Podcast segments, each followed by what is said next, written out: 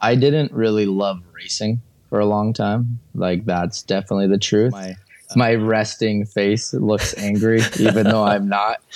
I, will take photos and I'm like, I felt like I was smiling, and I look at photos of myself and I'm like, dude, you look like you're ready to like rip a head off or something. I'm like, take it easy. But the competitor in me is always analyzing like, how would I beat it? Not yeah, like, oh my gosh, it was amazing. It was like, no, I could beat it. I'll figure out a way. Where I'm just like tumbling my way down the track and parts are flying and like big, big yard sales and. uh and you're sore and you get back up and you're like, ah, man, like I'm kind of limping around a little bit, but I'm I'm good. And you go and win the race a few hours later. And then you have times where it's like you tip over in the parking lot and dislocate a thumb. And it's like, how, what is happening? Like all you can control is the effort you put in and not the outcome. Uh, just because you work hard doesn't mean, you know, doesn't guarantee success, but it definitely increases the odds of it eventually. Uh, Hey everyone, I'm Chris Hall, and this is the Downtime Podcast, where we're going to be taking you deeper than ever into the gravity based side of mountain biking. This week's episode is supported by We Are One Composites, and they have an even more generous offer than normal for you. For the month of November, you can get 20% off their convergence rims and wheel sets. If you listen to the podcast regularly, you'll know that I love We Are One wheels. For many years now, I've been using them and benefiting from their incredible robustness and great ride feel that strikes a perfect balance between compliance and stiffness to give you a ride that's direct but not harsh. With the convergence rims, We Are One have taken everything up a level by implementing the latest engineering knowledge surrounding carbon fibre. For example, they've increased impact strength by 32% while still retaining that awesome We Are One ride feel. This year, we've been using the convergence rims on our team downhill bikes, so that's six wheels all year that have had zero issues and remain tight and true all season long. Downtime listeners get an extra special 20% off for the month of November by using the code Downtime November 2023 at the checkout over on weareonecomposites.com. That's Downtime with a capital D, November with a capital N, and the number 2023 with no spaces over at weareonecomposites.com. Before we jump into this week's episode, just a few quick things that I'd like to mention. First, if you want to help support the podcast, then you can either set up a regular donation via my Patreon at patreon.com forward slash downtime podcast, or grab yourself some merch from downtimepodcast.com forward slash shop, or you can share the episodes with your friends or on your social media and spread the word. I really appreciate everybody who supports what I do. It really does make a huge difference, so thank you for that. To get a little more downtime in your life, you can join my newsletter where I'll provide you with a bit of behind the scenes info on the podcast, interesting bits and pieces from around the mountain bike world, some mini reviews of products that I've been using and like, partner offers, and more. You can do that over at downtimepodcast.com forward slash newsletter. Also, don't forget to follow the podcast to make sure you never miss an episode. You can do that by hitting that button in your podcast app now, or there's buttons for all the major platforms over at downtimepodcast.com forward slash follow. You can either listen to today's episode right here, or if you'd prefer to watch it, you can now do that over on my YouTube channel, which is youtube.com forward slash at downtime podcast. All right, today I'm joined by Aaron Gwin to catch up on what he's been up to, hear about his experience in the commentary booth, why he brought Windrock Bike Park, if he'll be racing next season, and plenty more. There's some awesome insight in this episode, and I really hope you enjoy listening. So, without further ado, here's Aaron Gwin. Aaron Gwin, welcome back to the Downtime Podcast, man. It's been a few years. Uh, how's life? Uh, it's good, man. Thanks for having me. Yeah, it's been uh, yeah, crazy year. Lots going on as usual, and uh, crazy off season. Got lots of projects and different things we're working on, but life is good, man. Been enjoying it for sure. Good stuff. Yeah, plenty to talk about. But before we talk about bikes, actually, I want to talk about commentary. Um, your work on the last few races of the year has been super popular, judging by speaking to my mates and reading through the forums and looking at all the comments. So I just wanted to chat a bit about that to be fair. And like first off, how did that become a thing? Like how did you get involved with it? Um, yeah, it kind of just fell together uh, naturally because I was at the races helping uh, helping the team out and on track, just watching lines and just kind of doing whatever I could to help them out. Once I got through my surgery, um, and got kind of rehabbed enough. I just wanted to get back to the races with the boys, so I was there anyways, and um, we were chatting with some of the TV crew. And I had just mentioned like, hey, if you guys want to help doing any of this, like I'm obviously busy during practice days um, with the boys, but on race days I'm just kind of chilling. And they were like, yeah, we'd love to have you in the finished corral and kind of doing interviews and stuff like that. And I was like, cool, whatever you need. And uh, so, yeah, jumped in on a few of those and they went really well and everybody was stoked. And Um, so they invited me into the commentary box, which is kind of more my uh, more my style. I, I enjoy doing that, and uh, yeah, it went really well. So it was fun. It was um, really last minute. Like I didn't have any directions or anything. I just sort of jumped in and talked about what I knew. So that was uh, it was actually pretty easy for me because uh, I'm very analytical in those things, and I've been on the track, you know, those weekends all through practice, and I know where everybody's at, and I'm usually talking to a lot of the riders um, since I'm friends with a lot of those guys, and so it was like I'm just kind of observing and chatting about what I would be thinking about if I was watching a race and the things that would be going through my head. So, yeah, it was fun, man. I uh, I really enjoyed it. Yeah, I get the impression that you watch a lot of sport. It felt like that, like you've you've heard a lot of commentary in your time. I think. Yeah, for sure. Definitely a big fan of a lot of sports, motocross, supercross, for sure. Specifically, I feel like I could jump in and commentate on those races just as well because I'm very in the loop on a lot that's going on, and I'm like I love to watch and observe, and especially when it comes to lines and you know why somebody's going fast here and not here, and how people compare. So uh, it's always been something that I I don't know, it just is always going in my brain. I can't shut it off. So it's fun to uh, chat about it and watch the racing. And it's nice to do something on race day, except sit around and twiddle my thumbs, waiting for my guys to come down the hill nervously. Very true. What's it like in the booth? And give us some insight. Like, is it a big space? Like, where are you? What's happening? uh, it depends on the race. Some races, um, there'll be like a big shipping container, and you got lots of room and tables and stuff in there. It's usually just me and uh, the other commentators. And um, so we kind of have our own little vibe going, which has been fun. And then, uh, but yeah, at what was it last race in St. Anne? It was like a quarter of a shipping container behind like a little curtain. And so we're all like kind of like literally shoulder to shoulder, all huddled up in there, and it's hot. like commentating, having a good old time. But yeah, it's it's fun. It's pretty cool. It's um, it, it's interesting because like the first race I did it in uh, Loudenvielle, it was the box was like right at the finish line, so you could look out the windows in front of the the monitors that we're watching, and you can see the finish and the crowds and watch the riders come down. But like at uh, West Virginia, the the comms box was like I don't know, probably 500 feet away from the start gate in a parking lot. So like nowhere, it's not even at the bottom of the hill where the, the finish was. And same thing at St. Anne, the, the, the box was like over by the cross country finish, which is like pretty far from the downhill finish. So it's a little weird because you feel very separated from the event, even though you're, you're watching it on the monitors in front of you. And, uh, but yeah, it was good. It kept me in shape. I was running back and forth between the, between the commentating and the finish line, and then I'd come back and then the finish line, and then just doing laps. Awesome. What are you seeing then? Are you, are you just seeing the live, like the live broadcast that we see? Do you get more data or anything else to like work from? No, we're pretty much just watching the live broadcast. Um, I know the other guys; they have a little bit of um, like data that they're looking at on some screens and they have printouts and stuff but since they're they're more into the tv side like i just pop in and do commentating on the side for the races so my job's pretty easy. I usually um, after the first race i think i did it the first one i did too i'll, I'll kind of like write some notes down in my phone and make a list. Um, anything that i observe that i would, might forget from the weekend and then i usually do a bit of research um, on like just the overall point standings, where everybody's at, where they're stacking up, you know, like where how they did maybe at that track last year. And I'll, I'll just kind of research it a little bit, and then just like I have a little system I put on my notes on my phone. So once I'm watching finals or semis, I like scroll to a different section of my notes, and then I kind of have my high points that like I want to chat about, so I don't forget. So that's pretty much it, man. You just rock in, put a pair of headphones on, and get after it. But um, yeah, the commentating is is not really a big deal. It's trickier in the finish line because yeah. you have like earpieces in and you're listening to like the producers in Paris sometimes talking, giving feedback.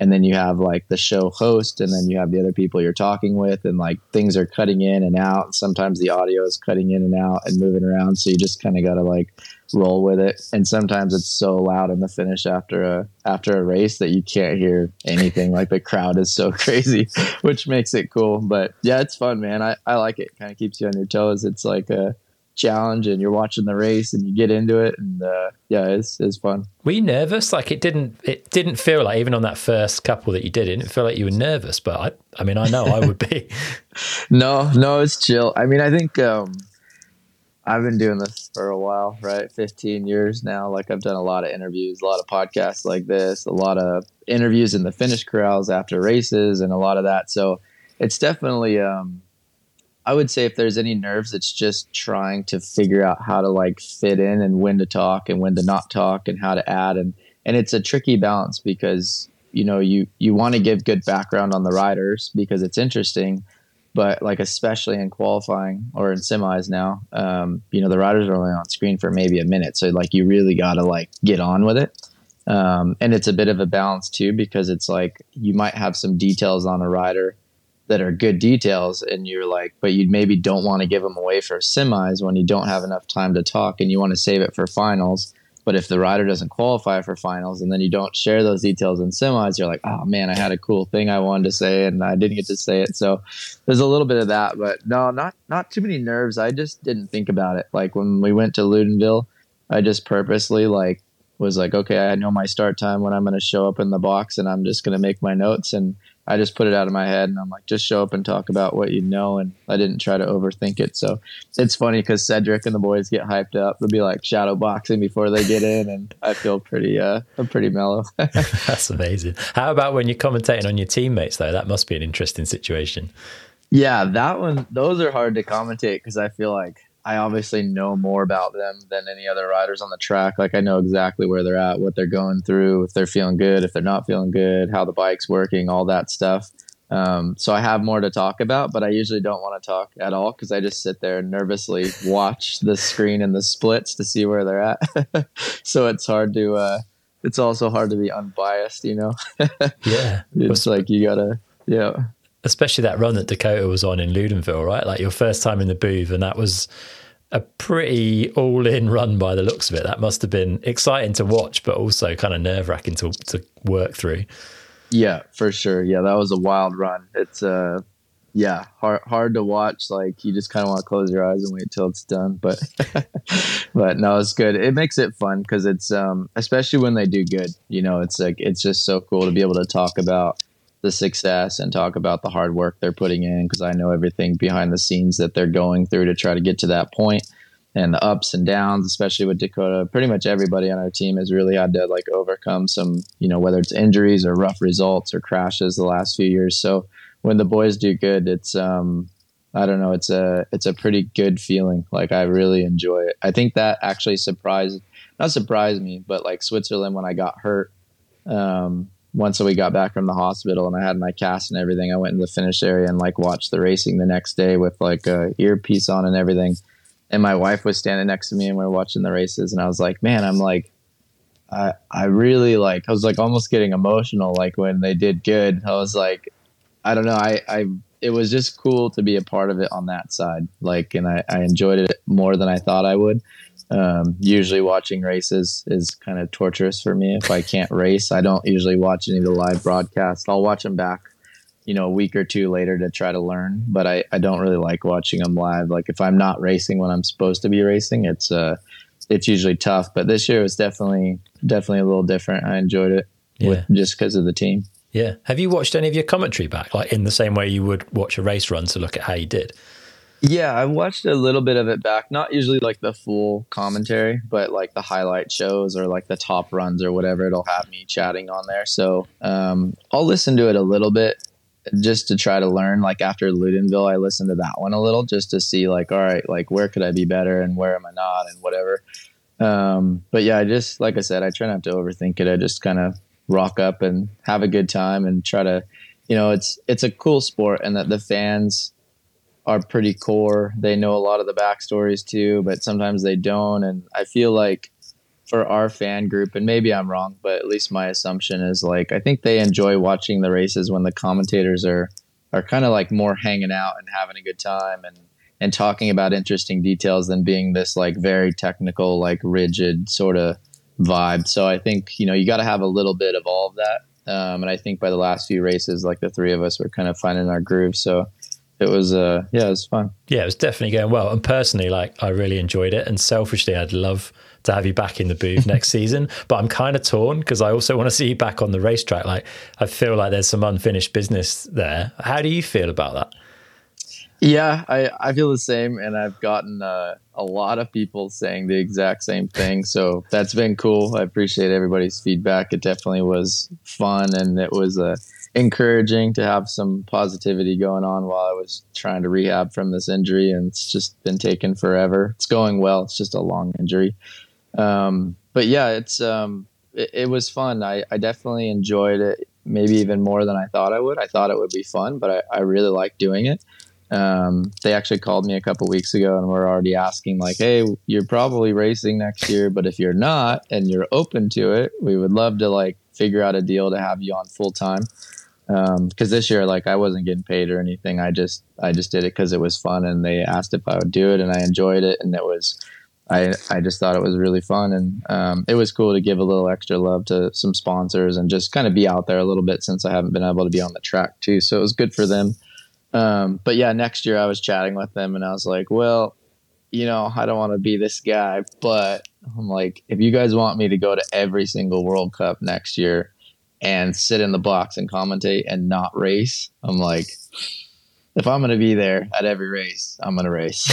I was like, I don't, you wouldn't want to know the amount of money you'd probably have to pay me to try to figure that one out. Cause I'm like, that would, that would suck to do. But um, so we'll see. Maybe when I'm done racing. But really, the thing that's hard with racing for me, you know, as I've gotten older, is just the travel and the time in Europe and the time away from home. And it's not that I want to stop racing. It's just that I want to pursue other things that I've always wanted to do. And racing takes such a time commitment um, in terms of training and travel and everything that goes into it. So I'm like, if I'm going to still go to all these races and be over there, like I for sure want to be on the track. So I was like, sorry guys, I'll I'll let you know how it goes. Maybe I'll pop in for one or two depending on what I get up to next year, but I don't think that I'll do it full time because I'd rather be riding. That's fair. That's fair. But someday maybe. Yeah. Let's um yeah, let's look back a little bit. Last time we sat down and chatted, you were still in California. You made a big life change since then and you've moved from California over to Tennessee. Just give us a bit of background on that. What drove that move in the first place?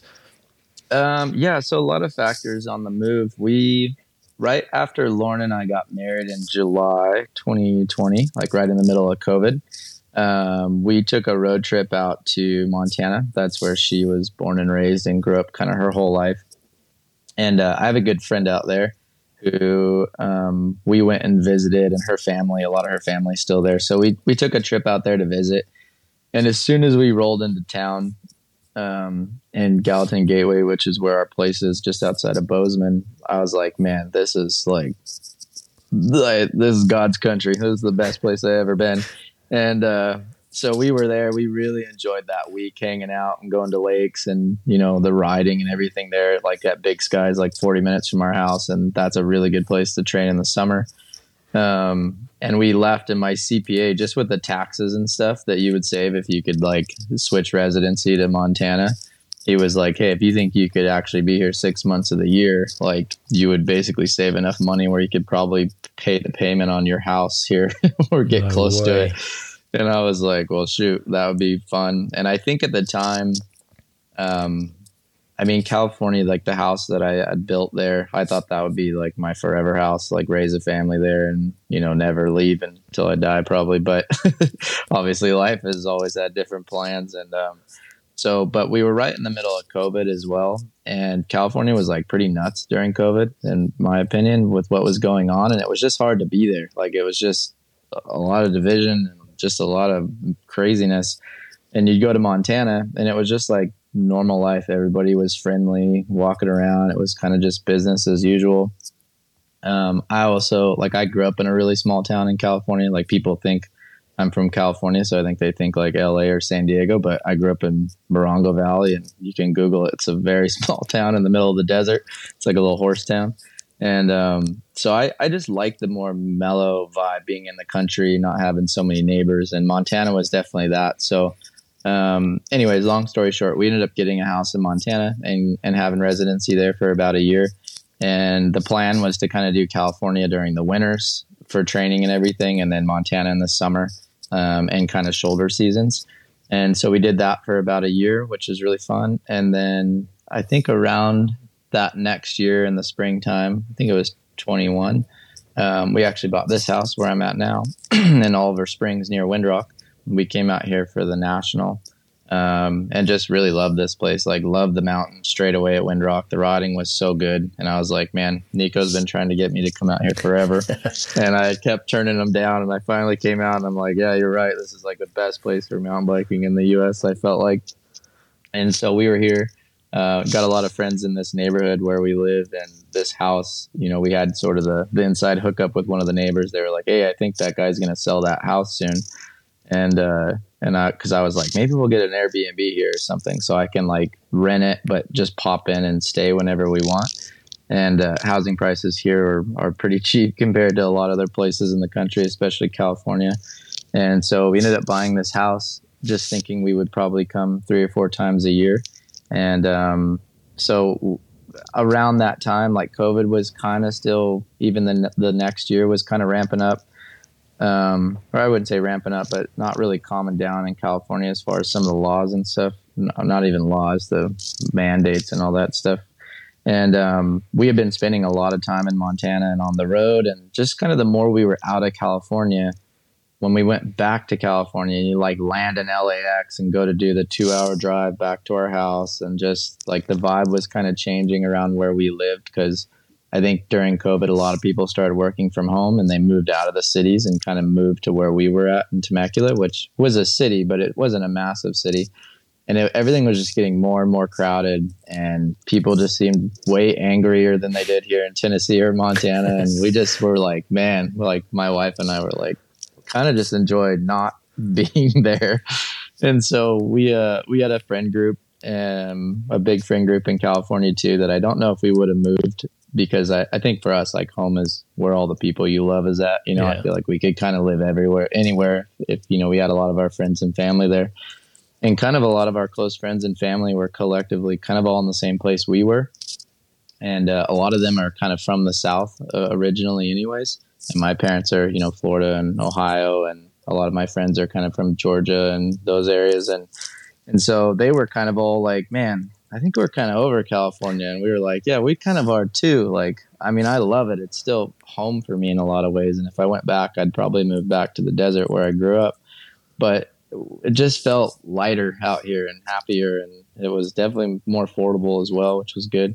And um, so we, we kind of all just decided like, well, let's let's move. And so I had said like, hey, we we really like Tennessee for year round riding and weather. Like it's definitely better than Montana. Montana's rough in the winter times yeah. if you're trying to ride a mountain bike.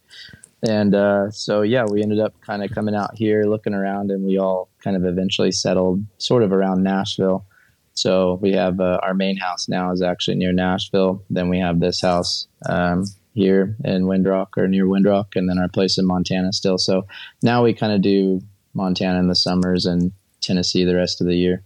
Nice, man. An awesome balance. And yeah, you're about 10 minutes drive from Windrock where you are, which is pretty handy if you're a downhill rider. Uh, were you yeah. riding a lot more downhill then as a result coming into like the 20, I guess it would have been coming into the 2022 season? Um, e- yes and no. I think I usually rode a lot of downhill in California. Um, John and I would just like lap the four or five main tracks within a few hour radius of our houses in SoCal. Um, so when I came here, I just feel like I can get a lot more riding in a lot easier. Yeah. Um, so like I can come stay at our place here for three days and do like 15 laps a day and like just lap it out and then go home and train for a week and a half or so and then come back and have like, it's like more focused riding instead of just like one day here and one day here and one day here and just sitting in a lot of traffic and stuff. And, and I really love it here because I can go and ride the mountain opens at 10 i can ride till 1 and with the shuttle truck turnarounds like you can literally do like 12 runs in a couple of hours and then Amazing.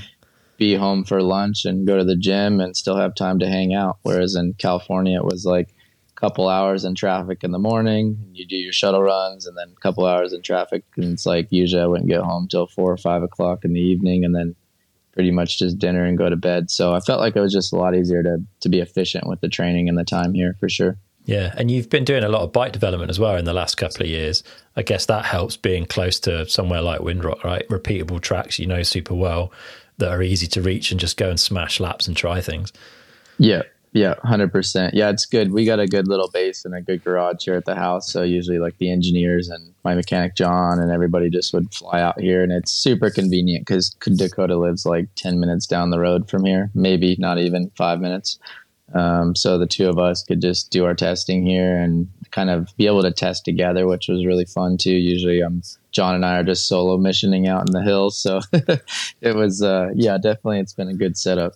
Yeah. Tell us a bit about that development process then. Did you start off with a bit of benchmarking to kind of see where things were at and see what other people were doing? Yeah, yeah, for sure. So we once I kind of we are getting to a point with that um M29 that VPP like intense bike um 3 years ago where Nico and I were both kind of scratching our heads like, "Hmm, all right, do we really want to try to like make this bike good, which, you know, we could obviously Santa Cruz has a bike that's working good, but that platform is interesting depending on your weight and style of rider and whatever, where it just didn't feel like it, it sort of suited us.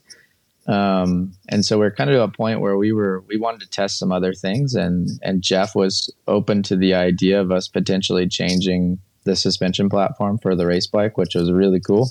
Is like, hey, if we're going to make a race bike and try to make you know be the best in the world at something we should try to make whatever bike is the best and not kind of put ourselves into a box of certain suspension designs just for you know marketing purposes or whatever and so um, yeah i actually was going to go buy some bikes and then intense jumped on board and decided to help out which was cool. So we bought like three or four of the main competitors bikes and um, did a bunch of testing like just wanted to see like obviously a lot of those brands their race bikes are different than their production bikes um, but i just kind of wanted to see different suspension platforms and you know the characteristics of each one and felt like okay I, I like this about this bike but i don't like this about this bike. And what if we could combine like these two characteristics and blah blah blah. So we kind of went through that process um, around the same time, we hired Devin Sullivan, who is our main engineer over there, and Devin was awesome. Like I felt like he really was, uh, you know, that last missing piece we needed to really put this race bike together.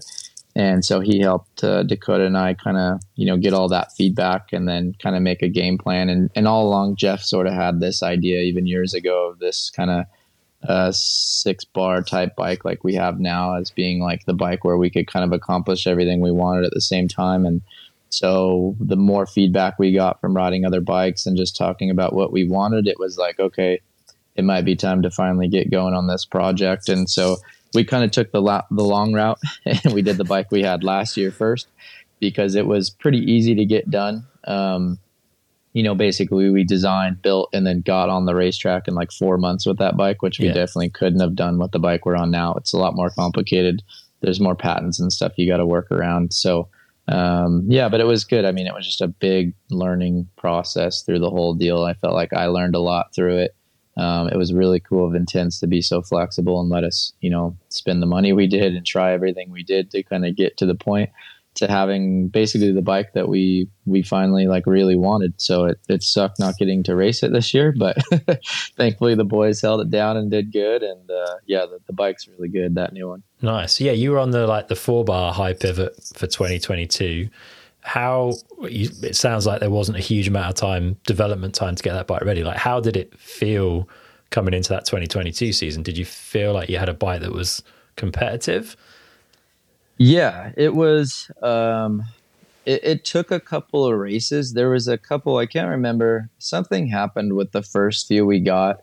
Um, we broke a couple, which we usually don't do. Um, there's a few issues with the link on that thing because it was so big, and then um, I can't. Something happened in the process when they got welded. The geo was just a little bit off. So like what we raced, I think at Lourdes and maybe the next round um, we were having a few issues with that we couldn't figure out. And then once we did, I can't remember what it was. I think it was a it was like a kinematic thing that was slightly off. And once we figured that out and got the more updated versions, like really, you know, the last six of eight races or whatever last year, that bike was actually really good. Like it smashed. It was it was a tank. It was super heavy. I think my race bike was like pushing 42, 43 pounds which is probably the heaviest bike I've ever had.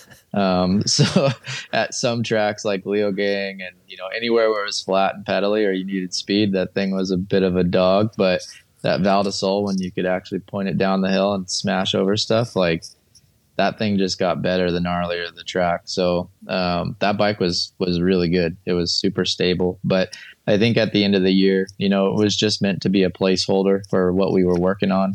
We were able to really fine tune things a bit more with this more like six bar dev- design. Um, take some weight out of the bike and get a bike that we felt like could perform in the rough, but also carry speed and pump and corner and kind of do the rest of that as well. So yeah, but yeah, both bikes have, have been good, but this new one is sort of a, a much more well-rounded package. Yeah. yeah. more complex though, right? There's a lot more tunability, but that means there's a lot more to puzzle over, I suppose. Yeah, yeah, for sure. Keeps you keeps you busy. Let's talk about that 2022 season a little bit. It wasn't the easiest of seasons, perhaps. It started out with a pretty heavy crash in Lourdes, right? Yeah, yeah, it was. Um, that was a rough one. Like, I mean, we did a lot of bike changes. We didn't get on that bike until a few weeks before Lourdes, which wasn't ideal. But I kind of knew, like, all right, just be patient. Like, you're gonna, you'll get things dialed in, and through the second half of the season, like, hopefully, we'll be, you know, fighting for wins again. And the whole plan last year was just to have a building year, like, make it through healthy, just like get time on the bike, get to the tracks, kind of get the groove back and really build for this year was the year that I was hoping to really be fighting for that championship and wins every weekend. So um, yeah, that they crashed last year at Lourdes in practice. That was a bummer. Like I was like, dude, I can't believe this. Like, just I think I clipped my pedal on a course pole and then just went flying. And I was like, how is this happening again? And I kind of banged my hand up, but thankfully it was just sore through the weekend. A little hard to hang on, but it was fine. Um, and then I think I got 11th at Switzerland. I don't know if that was the next race or or no, we went to Fort William and then I flatted in qualifying and didn't yeah. qualify for the first time in my career. So the season was really starting off awesome, and uh, but then I think I got like 11th at Switzerland, and then I just slowly got the consistency back. But I was riding good. I felt good on the bike. Once we made those last couple tweaks, um, I felt like it was just a matter of time until things started going well. And by the end of the year at Val di Sole, I felt like I was really in a position where I, I probably could have won that race if a few things would have went a little different. So, um, yeah, it was kind of mission accomplished. Good building year, uh, minus that crash at Lourdes and a crash at Val at the last race of the year with uh, a front flat tire, which I probably shouldn't have tried to ride down the track with. Um, I didn't even like tip over all year. I didn't have any crashes really, so it was just a very consistent, like smooth season. So yeah, it was good. Yeah, there was a couple of runs, a couple of races there, I think, where you definitely felt like you could have won. I think Vallnord was the first. You ended up in fourth, but you you saved a few pretty big moments on that run as well. Like it looked on the limit of points. Yeah, yeah. Yeah, that one was good. Yeah, I had that one big moment that I thought we were we were headed out into the bushes, and uh, thankfully saved it. That track is just hard because it's so dry and there's so many kind of loose rocks and marbles that it's uh, there's a element of risk that you kind of can't control when you're going that fast, especially when the conditions are like that. I think I just hit a little rock with my front wheel and kind of got ejected, but thankfully held on to it, lost a little time, and uh, kind of brought it back together. But it just felt good to be riding the limit again and feeling comfortable in practice. And I didn't feel like the bike was doing anything weird or surprising me. Like um, the rest of our bike, like the tires, the brakes, the drivetrain, all the other little pieces that we had been working on dialing in were kind of all starting to come together as well. So yeah, I felt like we just had a good good package. Like I said, the bike was still uh, slow on certain sections of tracks, but if it was a fast track that you know was had good gradient, that bike was pretty good. Yeah. Do you what do you think was happening then? Was it purely that you were getting to where you wanted to be with the bike? Was it like physically you were getting your body back to where you'd want it to be? Is it your mind? Like it feels like there's various elements to this that maybe I don't know, maybe they all go hand in hand, but yeah, for sure. I'd say it was a it was a combination of all of them, um, and I'd say primarily it was the bike and equipment. Like I really just hadn't been comfortable for a couple of years, and and it was hard because we were making so many changes, and the wheel sizes were changing constantly during that time, and the frames, and and then COVID happened, so we didn't get to go race and test it. So we had to wait till later in the year, and then I had a couple injuries in there, so I just I didn't have really any time on the bike. And then when I did have time on the bike, we were always changing big things, and so it just never like we didn't have the time we needed to like put in the work we needed to get there. You know, it probably should have taken a year, but because of all those things, it sort of took three years. So it just pushed it back a bit. Yeah, definitely, man. And end of that season, fourth place at Val di Sole, and you stood on the podium alongside Dakota as your teammate there. I think that was the first time that since you took out kind of ownership of the team that you'd stood alongside a teammate. Like how how did that feel? It was cool. Yeah, he, he barely beat me, but I was happy for him. Uh, it would have been nice if we could have went one two. I think we definitely had it in us that weekend. It just didn't quite come together. Um, but man, it was it was amazing feeling like such a fun way to end the year um, for us to both be on the podium, and we were the top team of the day, which was cool. And um, yeah, like I said, just from all the struggles from the last few years for for both myself and a little bit of Dakota as well um, it was just a good day for us and for the team, and it was just it was a lot of fun. It was it was a really cool, special moment for sure. I'll I'll remember probably yeah. forever. nice. How have you found it being a team owner? Because it's quite quite unique to be a rider and a team owner. There's a few more now, but not many of you. Yeah, it's been fun, man. I I really enjoy it. Thankfully, um, for me, I have such a good team and a good group of people that they make it pretty easy on me. Like I gotta, you know, I negotiate all of our contracts and get everything sort of set up, and that's a, a ton of work. But once all that's done, you know, I just kind of hand it off to John and Todd and the other mechanics on the team, and between Todd and Kathy, they handle all the logistics and planning, and John takes care of all the parts ordering and making sure everything's where it needs to be, and John Stout over in the UK like stocks the trailers and gets everything you know ready and and to the races. And our other mechanics are awesome. So it's like it's uh I, I don't really have to think about it that much. Like the team just runs and I show up at the airport and they pick us up like normal and we do our thing. So it's it's good. But I mean it's I guess it's tricky in that you know you it's your program and so you do you know people look to you more so for advice whether it's the riders or mechanics or you know the team managers. Like everything ultimately kind of comes down to my decisions and and so you want to set those guys up for success and care for those guys. Um and you and you have the ability to. It's not like oh i'd like to do this but that's not my part to play. It's like no everything's kind of your part to play so um yeah, that that is uh, it takes more work for sure, but it's the part that I really enjoy. Actually, like I like I love working with the riders and kind of creating a good vibe and atmosphere, and and you know even through the tough days, I feel like I can obviously relate to those because I've been through a lot of them myself. So I feel like I'm in a unique position to to chat with riders and offer advice. You know whether things are going good or bad, and um, I also have that bit of business sense about me too. So whether it's you know whatever they're going through, I feel like I I usually can relate to them pretty good. So um, yeah, it's a bit more work, but it's kind of you know the type of work that I enjoy. Yeah. What went into the selection of those riders then? Because it's uh it's it's a, a, wide variety of characters and people from all different parts of the world. I guess. Like, what made you choose those those three riders?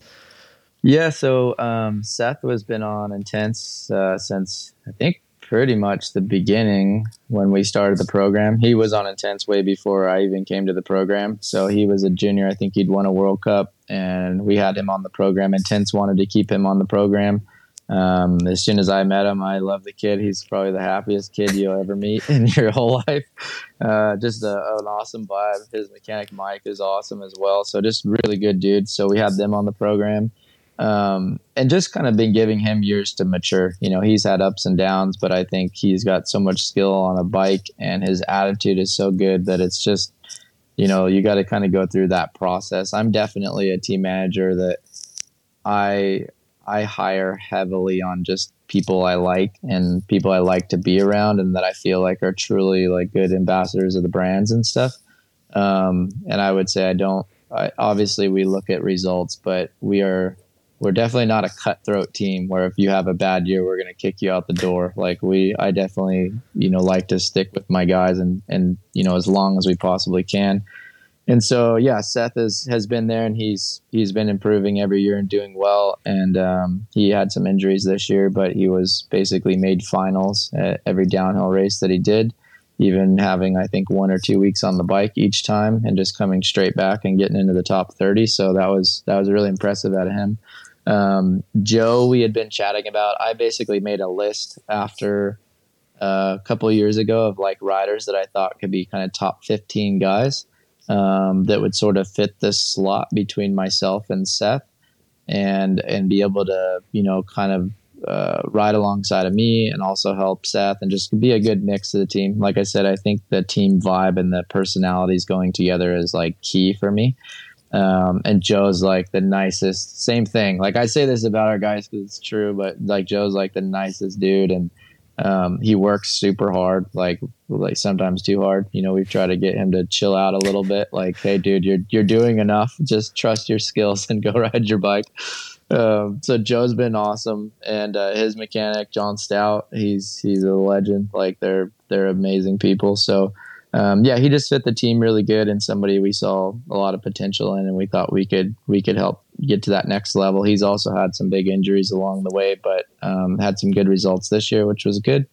And then Dakota actually came through like super last minute. We were pretty much wrapped up with our team, being me, Joe, and Seth, and uh, we were getting pretty close to finalizing all of our contracts. And and I'd always kind of wanted to have Dakota on my team. It just our contract years never like lined up to where it worked out. Um, and since I'd been here in Tennessee riding with him a bit and being around him and, and just kind of, I felt like we could potentially offer some things that would be helpful to him um, as a professional. And I felt like, um, you know, Dakota has a unique personality as well. And I, I felt like I could, I could um, give him an environment that he would enjoy racing and, and kind of be able to be successful there. And um, so it kind of popped up last minute where, you know, I think YT dropped their team again last minute and kind of left him without a ride super last minute. And he was kind of like, man, I don't know. Like he was, I think, even considering racing enduro or something because he didn't have a lot of, of options on the table from what I remember. And I was like, dude, if he's available, like we have to go. Like I've always wanted him on the program. I just I had assumed that he was locked in with YT, and I think he did too. And um, so I, I called all the sponsors and I'm like, hey, we gotta like we have to find a way. Like we need more funding to try to get him on the program. So I asked Dakota like, you know, how much would it take and uh, you know, what would you need and kind of got some numbers and figured out that we could do it logistically and you know, we'd have to rent some more cars and do some more stuff, but we could make it happen. Um, and I got a little more, more out of the sponsors uh, funding wise, and then I just made the rest of it up with my own salary because I just was like, ah, it's going to be great for the team. So, um, yeah, it was kind of a last minute addition, but it was really good, and uh, I've really enjoyed riding and, and hanging out with him and kind of being alongside of him the, the last few years. He's got a, um, a ton of skill on a bike. And as good as he's done, I think the results still don't show, you know, what he's capable of. And kind of what I think he could have done the last few years if things would have been, you know, if he would have had a little better luck or, you know, would have kept it off the ground a little bit more. but uh, yeah, so it was, yeah, very unique team, but um, lots of personalities from different places. I, I try to pick areas of the market too where I feel like for intense is important to them as well and, and our sponsors and kind of just blend all those things together. So, um, yeah, man, we, we've had such a good crew the last few years. It's been awesome. Yeah, it's a good bunch. And with, with Seth, I guess, kind of building into elite and Joe suffering from injuries, it's fallen to Dakota to be the person that like pushes you, I guess, when you've both been healthy and on track. Like, do you relish that? Do you enjoy that? Like someone being on your tail and challenging each other like that? Yeah, for sure. I think as I've gotten older, I've had a lot of just amazing teammates throughout really my entire career, man. I've been blessed to have, you know, people that have helped me so much along the way and um, and I just think yeah, it's just a really fun part of being at the races and and I think uh, that's what's cool about downhill. You know, you're not racing like elbow to elbow coming into the first turn together. It's uh, an individual sport, so at the end of the day, I've always viewed it as like, well, if they can beat me straight up, then then good. I got to get better, you know. And um, so I, having my own team now and, and and maturing and getting older too, like it's just um, it definitely helps me riding with guys like Dakota because we're very similar in a lot of ways. Like we see the track different than most people. We have different lines than most guys, and so the two of us together when we're working together, like we can pretty much come up with all the best lines. We know like hey, if we're you know on pace here, or there with each other, we're going to be on pace. So um, I really, really enjoyed that through the second half of last year when we started kind of clicking and and really like practice is just way more fun when you can ride with your teammates as well. And I feel like you learn and bounce ideas and try lines and all that. So it's been good. And I told Dakota, you know, I think it took him a few races to trust me on it and like get to know me enough where he's like, okay, he's not kidding. But I had told him like, hey man, I'm I have you on this program and I know that we're going to be competing for a lot of the same positions on the podium. But if anybody's going to beat me, I genuinely hope it's you. Like I, I want to do everything I can. I have no secrets whatever you need, I'll give you. If you want to ask me about anything, I'll be completely transparent with you. Like I just am here to try to help you succeed. Um, so I think as we kind of matured into that friendship last year through the second half of the season, once we kind of got to know each other and he kind of got to trust me with things. Um, it was just a really fun relationship, and it was something that I was very excited for this year. And um, got to still do a lot of it being on the side of the track helping with lines and being in the pits and chatting and hanging and stuff but it was a definitely a bummer not to get to ride with my guys on track this year but that's just the way it went for sure man yeah so yeah three podiums in the back half of the 2022 season all the six bar stuff sorted over the winter and a bike that you were clearly pretty happy with coming into the year i guess you felt pretty good coming into 2023 until Lenzerheide, right which took a, a, few people out, and a few of those for the whole season. And unfortunately, one of those was you, eh? Yeah, yeah, it was a bummer, man. It was um, it's part of the sport, unfortunately. But yeah, weird crash. Like um, came into Switzerland feeling the best I have really ever. Like had a pretty conservative off season as far as like I did a bunch of preseason races and was just riding like felt like very like in my in my limits, just trying to build through the season is what I wanted to do. Get through all the races again and just and stay healthy. Um, being here at Windrock and doing the laps I did, I felt like my fitness and my hand strength and everything was the best it's ever been. Um, I felt like we were we were ready to rip, and I thought you know it would be like last year. I would just get stronger every race and you know really build and and and hopefully make a run at that title, like I said. Um, but yeah, I think it was like third practice run, we got a, a weird little rain. That that track was real hard pack and kind of dry, and it, it, rained a little bit, which made it kind of greasy on top, and um, and it was just kind of a sketchy track to begin with. And I was really taking my time in practice the first few runs, like stopping a lot, looking at stuff, like not trying to ride all the gnarly lines straight away, just like be conservative and just take my time as I usually do. Um, and like third run, I was like just starting to get up to speed a little bit, and there's just a, a weird section of track that that basically you have to squeeze between like this big rock and a tree, and there's literally like this much room to do it, and both pedals are like right on the tree and the rock, and you got to wiggle through it. And I just came in kind of cruising, and uh, I think my back wheel just barely skipped off of a rock in there. And when it skipped just that little bit, it tagged the rock next to it because you were just so close. The frame touched it. And then I kind of swapped, and anywhere else on the track, I just would have like taken a foot out and skidded to a stop and kind of probably got a little wild, but I don't think I would have even come off the bike. But because I did it there, there was like a big, like five foot drop, like right after it. So I couldn't, like when I got sideways, I couldn't kind of skid it back under control. Like I was just to basically high side myself off the rock.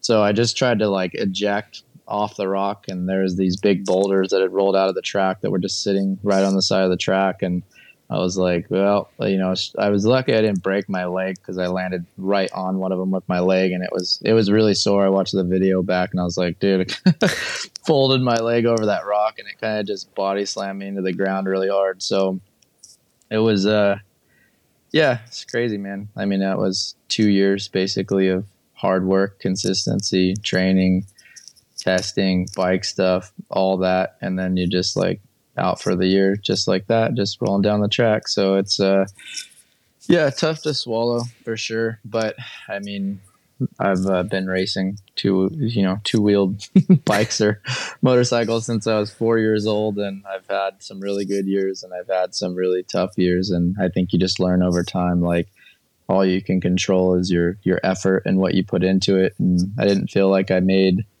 a big mistake or really a mistake at all there. You know, I think it through like, what can I learn from it? And I'm like, well, I think this is just one of those kind of incidents that happens when you're playing with really small margins on a track going fast and um, part of the deal. So yeah, bummer, but what can you do? How long does it take you to get from like the initial frustration to that more, much more reasoned like position in your head? Like, do you, can you get there quite quickly, or does that take time and like personal kind of healing?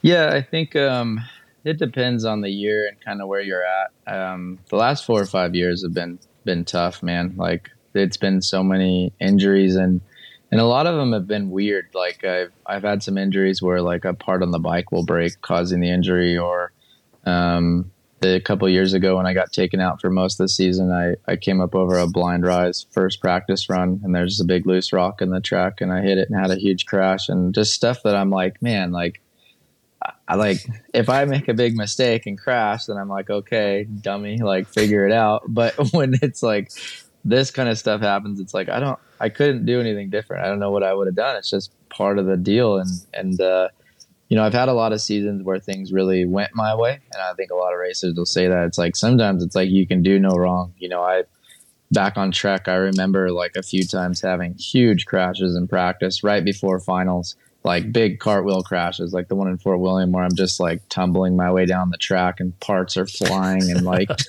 big, big yard sales and uh, and you're sore and you get back up and you're like, ah, man, like I'm kind of limping around a little bit, but I'm I'm good. And you go and win the race a few hours later, and then you have times where it's like you tip over in the parking lot and dislocate a thumb, and it's like, how, what is happening? yeah. So it's uh, that's just part of the deal, man. It's um, yeah, it's but it's tough mentally. You know, I think I always just come back to you know that like all you can control is the effort you put in and not the outcome. Uh, just because you work hard doesn't mean you know doesn't guarantee success, but it definitely increases the odds of it eventually. Um, and I come back to my faith too. You know, it's just if I'm giving it my best ever, I believe God's going to work it out for my good, and um, and that's always been true. Maybe not in the race results, but um, every time I've gotten hurt, uh, it's given me more time at home whether it's with my wife or family or or myself, you know, in years past to figure other things out and to mature in other ways or you know, like the Windrock thing, like it probably wouldn't be happening right now if I wouldn't have got hurt because I wouldn't have taken that project on in the middle of the season. But uh, Lauren always laughs at me because I get hurt, I get surgery, and then about two weeks later, once all that's over, I'm like looking for something to do. And uh, so I just walked downstairs one morning and I was like, I think I'm going to buy Windrock. and she's like, Oh, did you talk to Sean and figure it out? I'm like, No, but I think I have a good plan that I can make it happen. so it's, uh, you know, it always leads to good things, you know, maybe not on the results board, but in life, um, it does always seem to work out for the best. And so I just kind of, uh, yeah, just focus on the other things to do and just move forward. Yeah, that's good to hear, dude. And I, yeah, I definitely want to talk about Windrock. Yeah, tell us a little bit about that. That was announced like last week, so congratulations. That's awesome to hear. Uh, yeah, how did it come about? What makes you want to own a bike park, and like what, what are you going to do with it? Yeah, yeah, Windrock's been um, it's been a while in the making. The first time I actually chatted with Sean about it, and we kind of threw the idea around a little. Sean's the guy that um, leader that owned Windrock before we just took it over. Um, I, we met with him about a year ago. Last fall was the first time we started chatting about it. And um, I've always wanted to own my own bike park or like motocross track back when I raced motocross. My favorite thing since being a kid, literally four years old, is building trails and jumps and, you know, all that. That's what I used to get off of school, come home, dig trails and ride till dark and then go and do homework and go to bed. Like that was just literally every day from three, four years old to when I moved out of the house when I was in high school or when I finished high school. And so, um, yeah, building trails has always been a huge passion of mine. And, um, you know, so when I raced motocross, I always thought like, man, if you had your own motocross track and it's like Excitebike in real life, you can create your own courses and like make whatever you want. And it could be so cool. And I've always had an eye for that. And then when I got into mountain biking, building downhill trails has been like my favorite thing to do with my buddies. And so to own a bike park and be able to do that on a big scale and not be like trying to run from the forestry service and you know all that stuff and you can get big machines out there and just go nuts so it's uh yeah it's always been something that i've wanted to do and so when this opportunity was kind of there sean and i kind of kept chatting about it a little bit, and we were able to kind of come to an agreement that made sense for both of us. Um, and same thing with the mountain because Sean doesn't actually own the land, and I don't either. Um, it's owned by Windrock. Um, there's a huge OHV park here, and they do, um, you know, energy stuff with oil and windmills and like all kinds of things go on on the property. It's thousands and thousands of acres. Um, so the bike park is, I think it's been on like 500 ish acres. Um, so it's leased from them to run the park. So I basically just just bought the lease and took over the lease from Sean. So we negotiated some new terms with the owners of the land. Um, and then, yeah, so that's kind of how it all came together. But it's been, um, yeah, it's just been exciting. Like we got a lot of big plans out there the next uh, few years, but for sure, right now we're hammering. Like I've been out there for eight, ten hours a day. I'm gonna head out there again as soon as we get off this call, and we're trying to hustle on a new shuttle road at the bottom where the new bike shop's gonna go in uh, in the spring.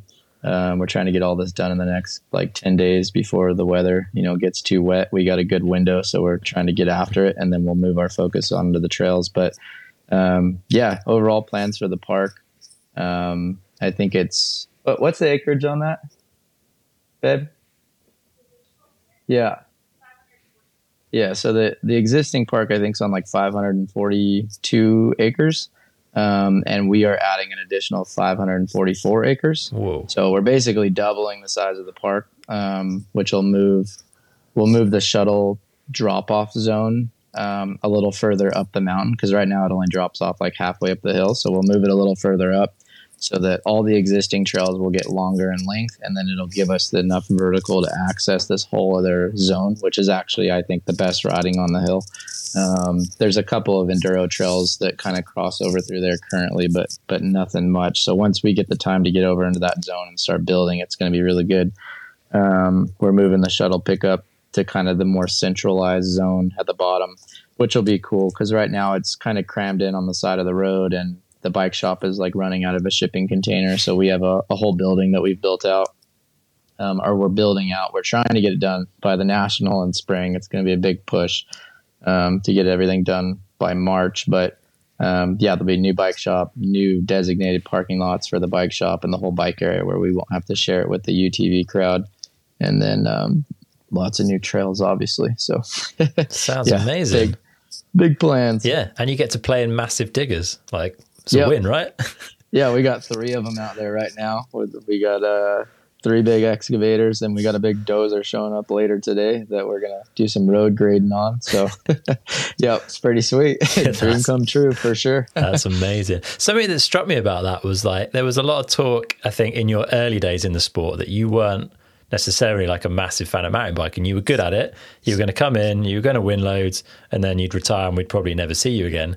And now you've been in commentary, you've demonstrated like an insane like passion and knowledge for the sport. You're in a bike park. Has something changed, or was the perception that everyone kind of was given in the early days of you in the sport wrong? Yeah, I'd say the perception was definitely wrong. Um, I didn't really love racing for a long time. Like that's definitely the truth. Um, but I've always loved riding my bike. I just I'm not a big social media post everything I do. Like I I most 99.9% of the rides and everything I do, I never post or even take photos. Like I ride by myself a ton. I ride with my friends, my family, everybody. Like spend big days in the hills. Like ask John, he knows building trails and doing all that stuff. I just don't post about any of it. I just kind of like to live and be in the moment. And uh, so yeah, I've always since I was four, I've loved riding. Like it's been my favorite thing, and I'll do it till I can not do it anymore. Um, but I didn't love racing earlier in my career for sure. It was more the business part that allowed me to ride and train for fun the rest of the year. Okay. Um, I liked it. I definitely loved winning. I loved being competitive and I, I loved all the work.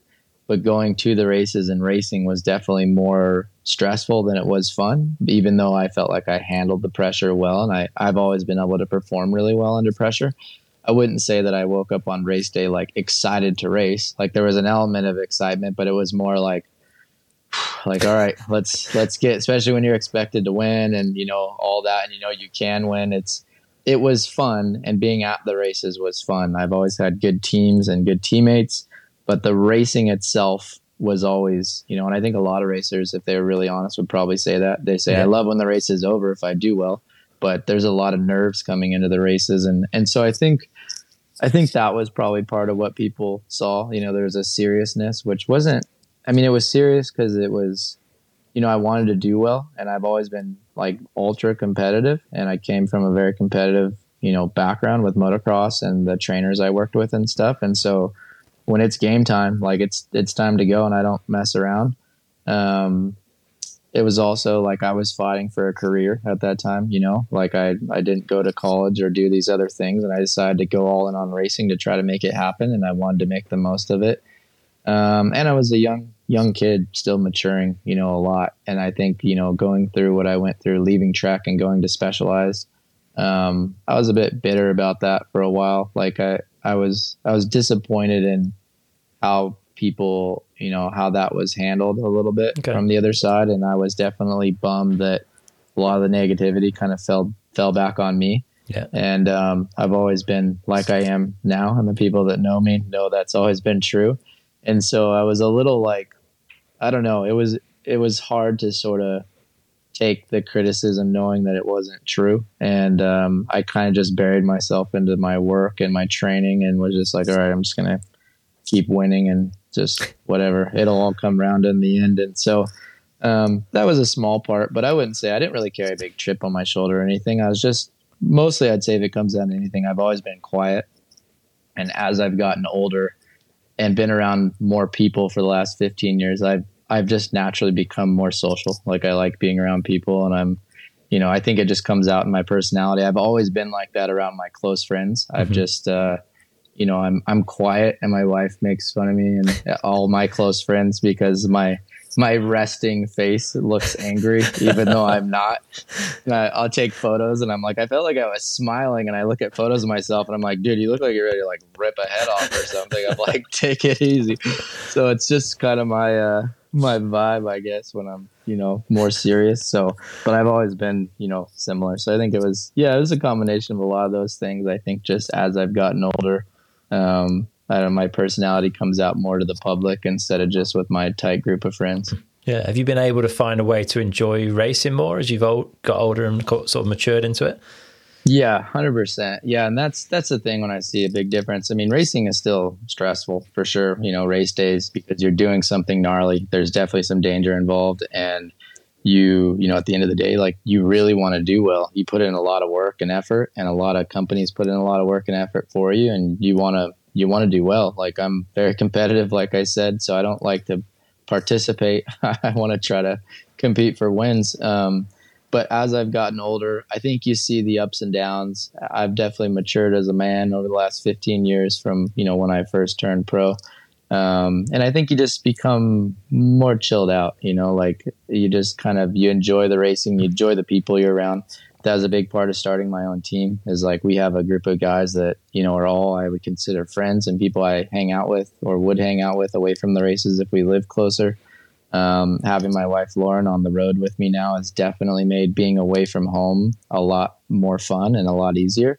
That was something early in my career that was was you know less fun, and um, so yeah, I mean, I just think it's a combination of all those things coming together. That racing now, you know, when we were talking about Val di Sole last year, um, I mean, that was a that was an amazing memory. Like the whole weekend, not just the race, like hanging out with the boys and the team at dinner and at the spa and cruising around, walking the track, whatever we do. Like we just have a, a good time at the races and and that was really cool. Like Dakota I think was in a similar boat where he's he's always put so much pressure on himself that, you know, self admittedly he has not really enjoyed his racing throughout his career either. It's been more of a like I need to perform type of thing.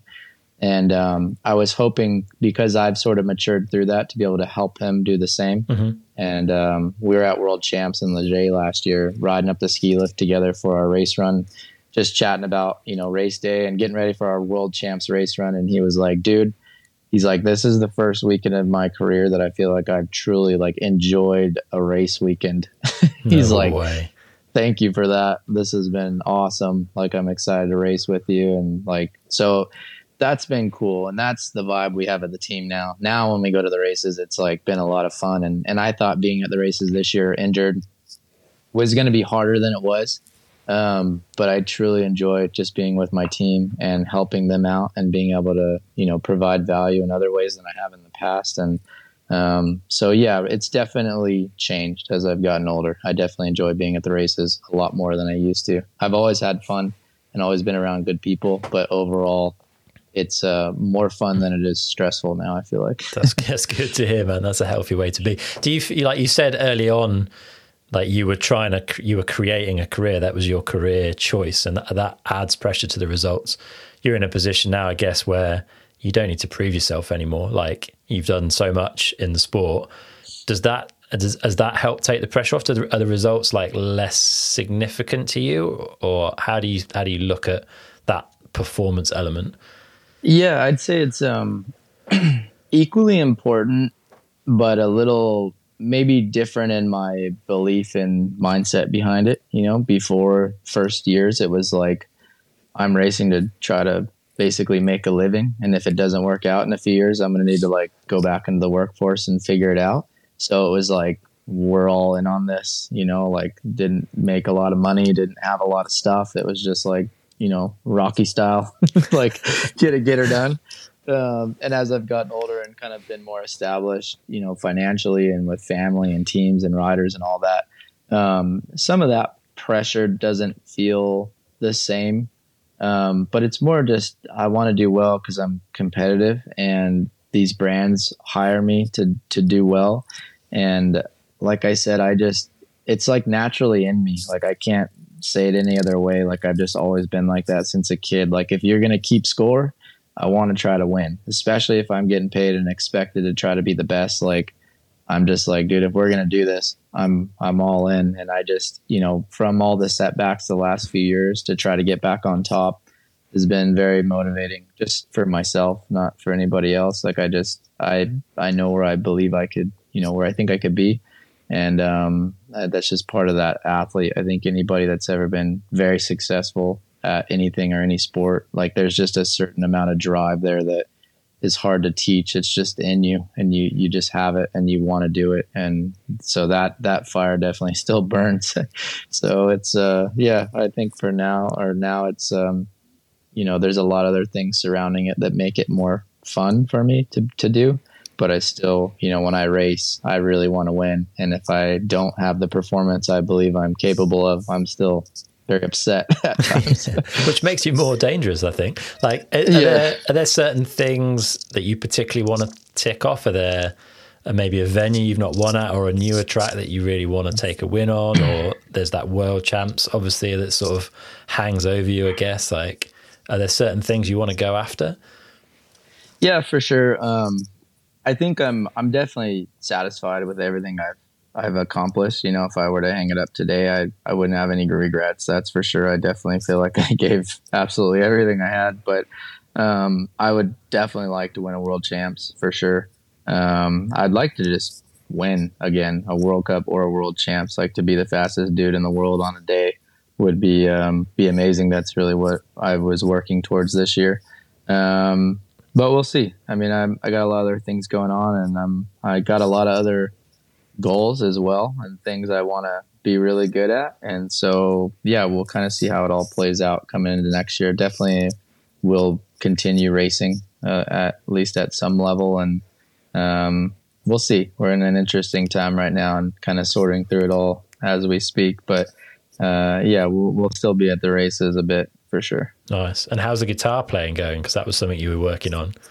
Yeah, it's good. It's been hit or miss. Um, I get so busy sometimes that it's it's hard to you know I kind of come in and out. Um, after this injury, it took me a while because of my right arm to be able to like play the guitar because I had no range of ah, motion uh, yeah. or strength.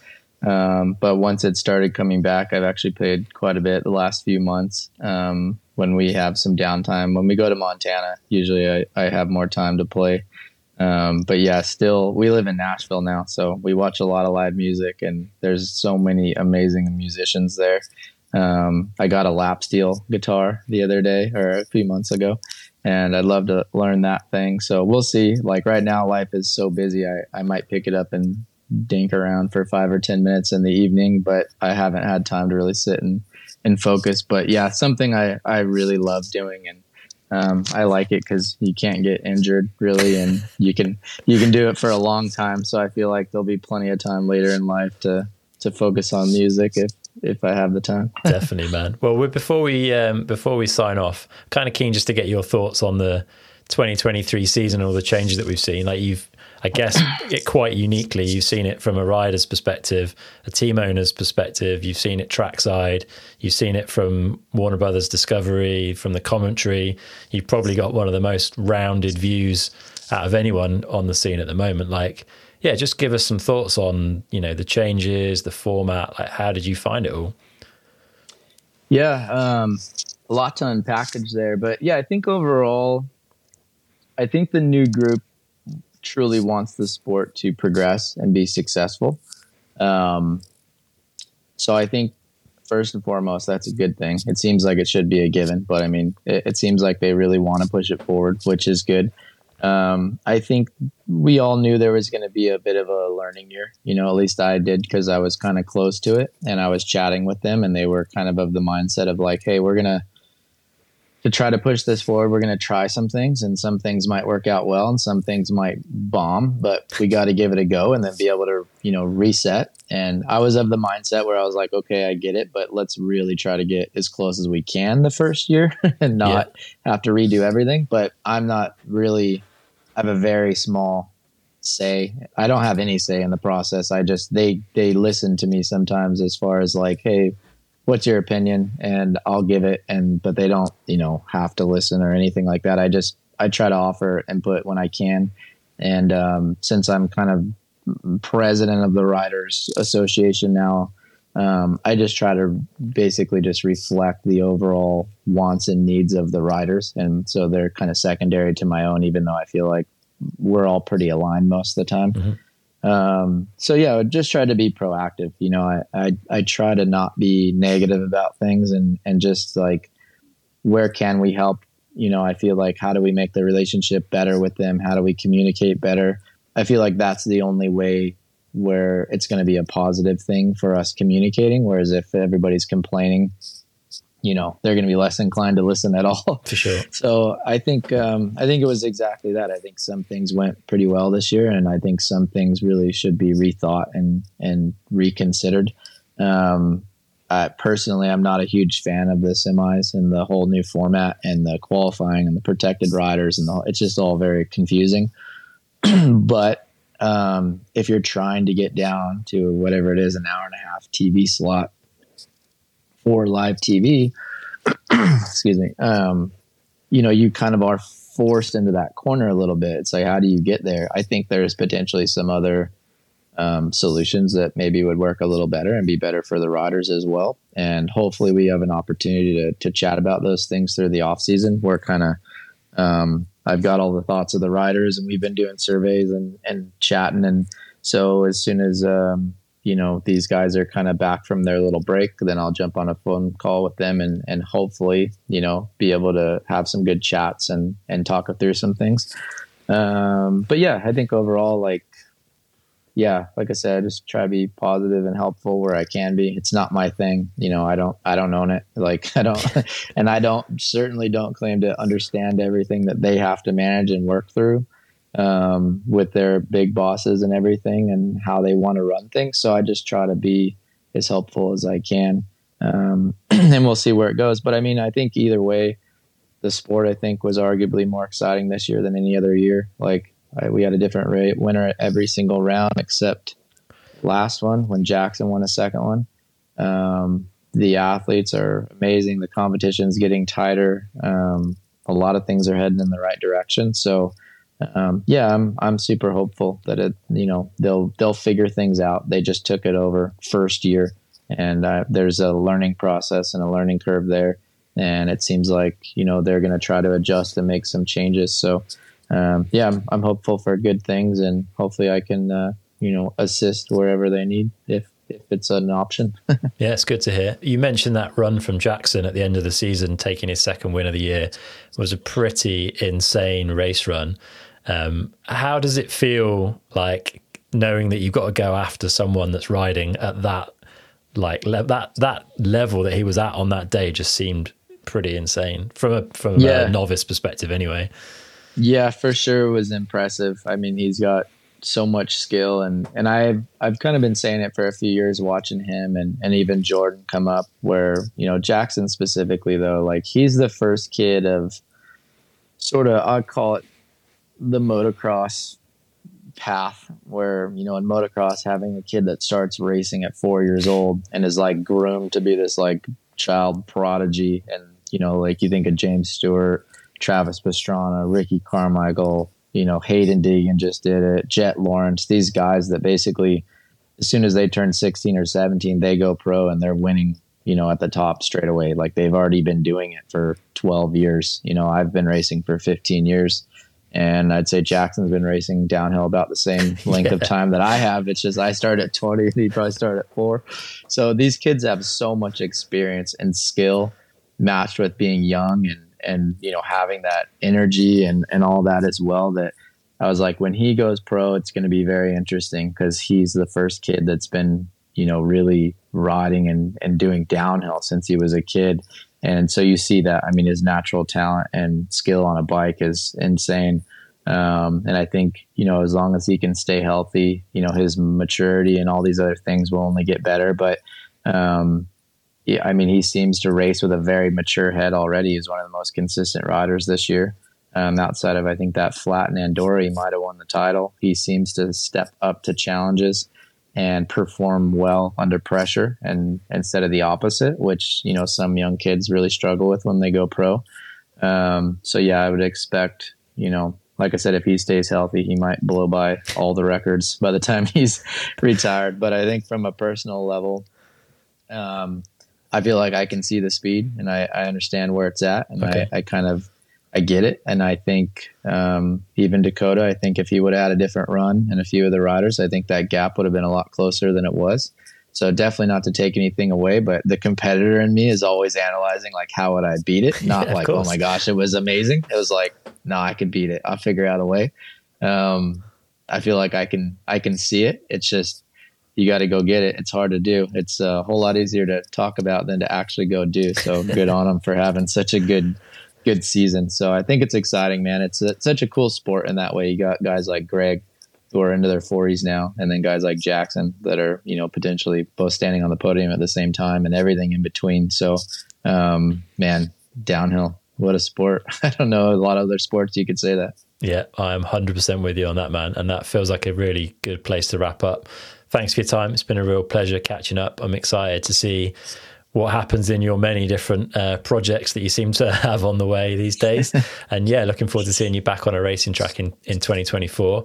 If people want to follow you, where's the best place for them to be looking? I know you said you're not a big socials guy, but. Yeah, pretty much uh, Instagram. I'm uh, I should definitely post more than I do. But uh, yeah, that's that's pretty much the only account that I ever really do much on. So yeah, Instagram, and then uh, for the Windrock stuff, just follow the the Windrock Instagram page, the bike park. And um, yeah, we'll we'll see how the future unfolds. We might have some other little projects that pop up as we go.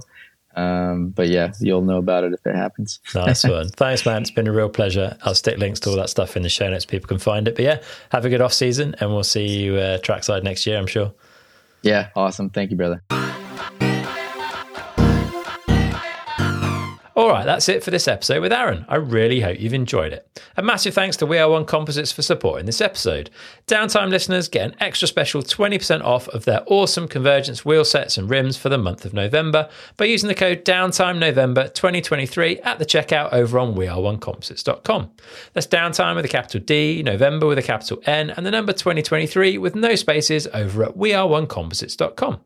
Don't forget, if you want to help support the podcast, then the best way to do that is by heading over to patreon.com forward slash downtime podcast and setting up a donation. That's Patreon spelled P A T R E O N. I'm aware that times are tough for a lot of people right now, so if that doesn't work for you, then no worries. But if you are able to support, then it is much appreciated. We've also got t shirts, sweatshirts, and hoodies available over at downtimepodcast.com forward slash shop. Make sure you're following the podcast by hitting that button in your podcast app now or head into downtimepodcast.com forward slash follow. You can also get a bit of extra downtime by signing up to our newsletter at downtimepodcast.com forward slash newsletter. All right, that's it for today. We're going to have another awesome episode coming up really soon. But until next time, get out and ride.